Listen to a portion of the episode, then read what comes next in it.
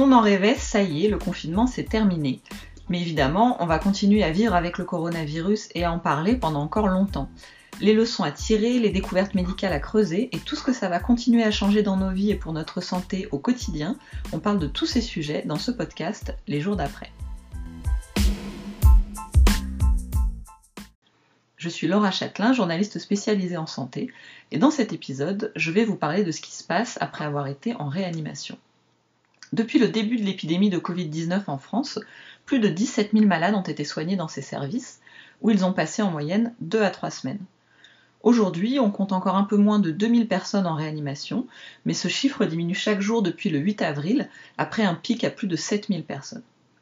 Plus de 60% en sont sortis guéris et on a envie de savoir ce qui se passe après pour ces patients et quelles sont les étapes qui les attendent pour retrouver leur vie d'avant. Le professeur Étienne Gaillat travaille dans le service d'anesthésie-réanimation de l'hôpital Lariboisière à Paris. Il nous rappelle d'abord à quoi sert cette procédure médicale. Alors, la réanimation, c'est euh, euh, une structure où on prend en charge les patients qui ont une défaillance d'organes qui menace euh, très immédiatement leur pronostic vital. Évidemment, on peut avoir plusieurs organes qui défaillent. Euh, dans le cas euh, des patients atteints de Covid-19, évidemment que euh, le premier organe qui défaille et qui justifie l'admission en réanimation, c'est le poumon et la nécessité pour ces patients d'avoir une ventilation artificielle. En effet, parmi les personnes soignées en réanimation pour le Covid-19, certaines passent le cap simplement grâce à l'aide d'un masque à oxygène posé sur le visage. Mais pour la grosse majorité d'entre elles, environ 80 à 85% des patients, il faut à un moment donné placer une sonde dans la gorge pour les aider à respirer. Un geste qui est lourd à supporter et qui nécessite d'endormir le malade, généralement pendant plusieurs jours. Une fois réveillé et une fois que les médecins estiment qu'il n'y a plus de risque grave pour le patient, il peut alors sortir du service de réanimation. Malheureusement, ce n'est pas encore tout à fait le bout du tunnel. Le docteur Anne Blanchard-Dauphin est responsable du service de réadaptation post-Covid-19 ouvert au CHRU de Lille, qui accueille 17 patients et qui affiche aujourd'hui complet. Elle nous explique que les patients qui sortent de réanimation ne peuvent pas tous rentrer à la maison et que les services de rééducation sont en train de prendre le relais. Les patients sont tous très pressés de rentrer chez eux après ce traumatisme et souvent euh, selon ces jours à l'hôpital. Mais ils se rendent compte tout de même que ça risque d'être difficile, surtout s'ils sont sous oxygène. Euh, en général, à ce moment-là, ce n'est pas possible. Et quand ils sont très limités en termes d'autonomie respiratoire et d'autonomie tout court, euh, il est quand même plus raisonnable d'effectuer une rééducation un peu plus intensive avant d'envisager un retour à la maison. Je lui ai demandé dans quel état sont les patients qui arrivent dans son service de rééducation après leur passage en réanimation. Les patients sont quasiment tous systématiquement épuisés, à la fois physiquement et psychologiquement. Ils ont perdu une bonne dizaine de kilos, sont euh, extrêmement fatigués, ont perdu euh, beaucoup de muscles. Ils sont au bout du rouleau, avec un état de stress post-traumatique euh, presque systématique, des troubles du sommeil, beaucoup de rumination. Le réveil en réanimation a été souvent difficile et agité, avec des cauchemars, des hallucinations. Sur le plan respiratoire, ils sont tous très essoufflés, ont des difficultés à faire des efforts, même faire sa toilette ou se déplacer sur quelques pas, c'est compliqué. Tout ce que décrit le docteur Blanchard-Dauphin correspond bien au syndrome post-réanimation, observé chez plus d'un patient sur deux en sortie de soins intensifs et détaillé dans une étude parue en 2018 pilotée par le docteur Gaïa. Il nous explique de quoi il s'agit. Le syndrome post-réanimation, c'est l'ensemble, on va dire, de ces atteintes physiques et psychologiques euh, qui euh, persistent euh, après la réanimation, dont on a montré effectivement dans, dans l'étude Frog ICU, qui était une étude sur 2000 patients admis en réanimation, dont 1500 avaient été suivis après leur séjour pendant un an. Et on a vu que euh, l'impact, effectivement, il était à la fois euh, physique et psychologique. Et ce qu'on observe donc chez les patients qui survivent, qui sont euh, quand même fort heureusement la, grande majorité, ce sont des conséquences physiques et donc la fonte musculaire, des difficultés à l'effort, des difficultés qui du coup vont limiter la capacité à reprendre les activités habituelles de la vie courante à des degrés divers en fonction de l'état de santé préalable des patients, des conséquences psychologiques euh, en termes de, stress, de syndrome de dépressif et de syndrome anxieux qui sont très fréquents, qui ont une tendance à diminuer dans le temps, mais qui peuvent exister dans, un, dans, une proportion non négligeable de, patients.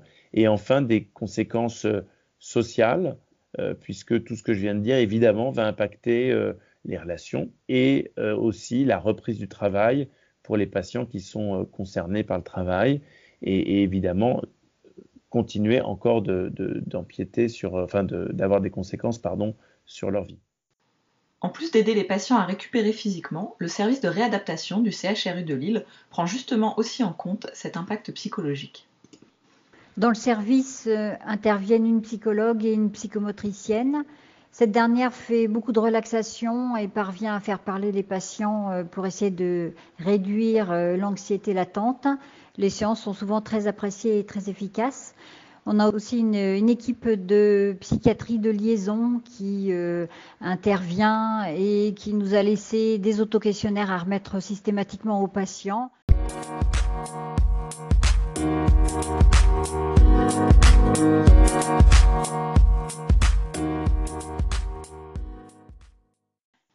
D'après les études, les troubles psychologiques seraient présents chez un patient sur trois et sont évidemment plus fréquents s'il y avait déjà des angoisses ou des fragilités psychologiques auparavant. C'est ce qui ressort du témoignage de Timothée, 34 ans, qui habite dans le nord de la France et qui a passé en tout un mois à l'hôpital à cause du Covid-19, dont 17 jours intubés en réanimation. Timothée, est-ce que vous pouvez nous raconter dans quel état vous êtes au moment où vous vous réveillez dans ce service de réanimation? Au niveau de la respiration, ça va bien. Je tousse quasiment plus et je respire plutôt pas mal. J'ai pas spécialement de douleur. Euh, après, ça va être, beaucoup de courbatures. Donc, je pouvais même pas manger, euh, sortir de réanimation, je pouvais pas manger tout seul. J'arrivais pas à amener la fourchette euh, à ma bouche. les premiers jours, je tenais pas debout, je savais pas marcher. Au niveau psychologique, euh, les deux premiers jours, c'était très très compliqué. Alors la journée, ça allait à peu près parce que je comatais un peu devant la télé, puis c'est pas pareil. on va dire que c'est plus gai la journée, mais la nuit, c'était. Euh, j'essayais de me lever. Je racontais des conneries euh, du genre que j'étais un tsar russe. Euh, enfin, des trucs qui n'avaient ni queue ni tête. et donc, ce qui m'a aidé, c'est qu'il y a une infirmière notamment qui est venue me parler au moins pendant plus d'une heure pour me calmer juste pour m'écouter. Donc ça, ça m'a fait, euh, ça m'a fait du bien. Et après une semaine, donc euh, bah, mon état s'améliore un petit peu, ils ont refait des radios. Et donc là, ils ont décidé de me sortir de la réanimation pour mettre en, en centre de réadaptation physique. Parce que je, en fait, je tenais plus sur mes jambes, je savais plus bouger. Mes bras, mes épaules étaient complètement coincés. Donc là-bas, j'ai fait euh, pendant une, une petite semaine, j'ai fait de la, de la kiné. Il y a un, un, ergothérapeute aussi qui venait me voir prof de sport, il y a eu des psychologues qui sont venus me voir. Puis euh, ça allait mieux et donc euh, au bout d'un mois, ils ont décidé de me laisser rentrer chez moi. En quoi consiste votre quotidien maintenant que vous êtes rentré à la maison et qu'est-ce qu'on vous a dit sur la récupération qui vous attend? Ah, que ça allait prendre du temps, hein. que la rééducation physique, euh, ça allait prendre plusieurs mois. avant que je ne sois plus essoufflé, avant que je sois plus fatigué, parce que c'est pareil, je suis très, toujours très fatigué. Donc la kiné, sa priorité pour l'instant, c'est de retaper un peu le cœur. Donc euh, reprendre un rythme cardiaque normal, ensuite ça sera du renforcement musculaire. Physiquement, je suis très content parce que je récupère quand même très très vite. J'ai un vélo d'appartement, donc je dois en faire 5 minutes tous les jours. Je dois marcher un peu dans mon jardin. Donc ça, je le fais, euh, je le fais tous les jours, voire une à deux fois par jour.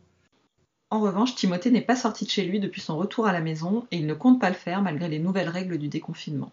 Il était déjà suivi pour des troubles anxieux avant la maladie et confie avoir gardé une grosse angoisse suite à ce séjour à l'hôpital.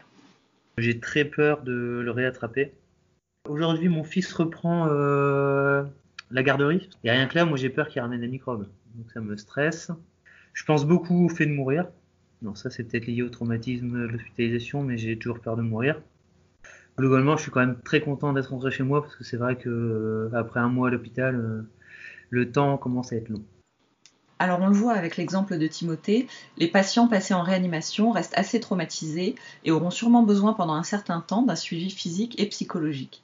Mais ce qui se dégage des études sur l'après-réanimation, c'est qu'il ne faut pas non plus oublier les proches qui les ont accompagnés, comme nous l'explique le docteur Gaïa. ce qu'on a souvent méconnu, c'était l'impact qu'il y avait sur les proches qui souvent mettent leur propre existence, on va dire entre parenthèses, pour accompagner leurs proches qui, qui est en réanimation.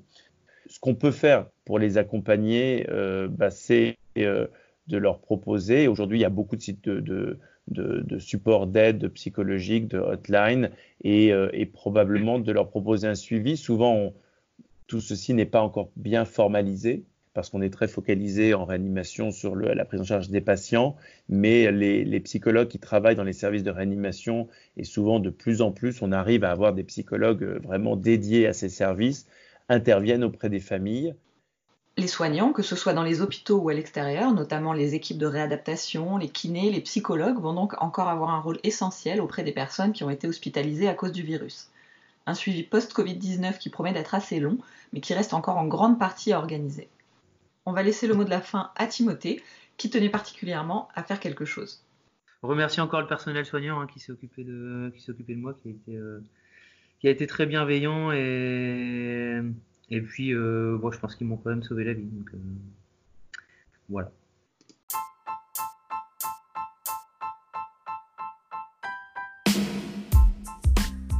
Merci d'avoir écouté ce podcast. Vous pourrez retrouver chaque semaine un nouvel épisode des jours d'après sur vos plateformes d'écoute préférées. N'hésitez pas à vous abonner si cette émission vous a plu.